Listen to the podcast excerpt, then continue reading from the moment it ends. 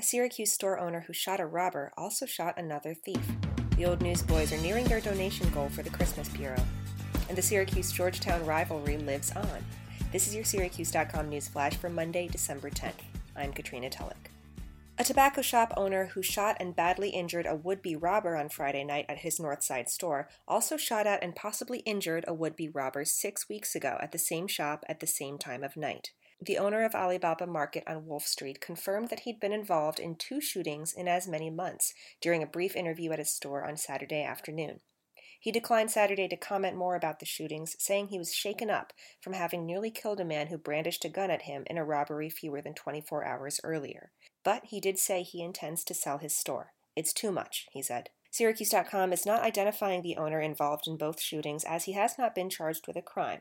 Police have said he won't face charges in the Friday shooting. A robber armed with a handgun entered the Alibaba market around 7:45 p.m. on Friday and tried to rob the store, police said. The owner shot at the suspect who fled on foot and was found soon after with the gunshot wounds about a tenth of a mile away, police said.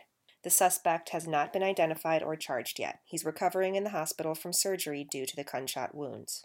A Cayuga County man was killed Friday evening in a one car crash on State Route 31 in Savannah, Wayne County, state police said.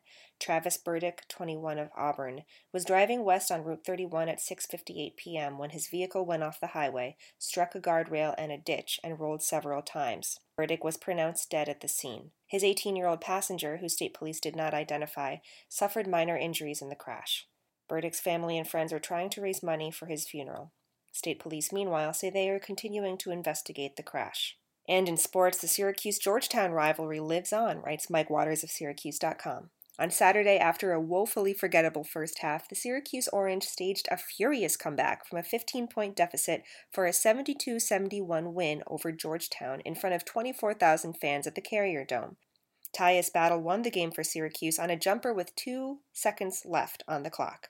Syracuse improved to 7 2 on the season, while Georgetown fell to 7 2.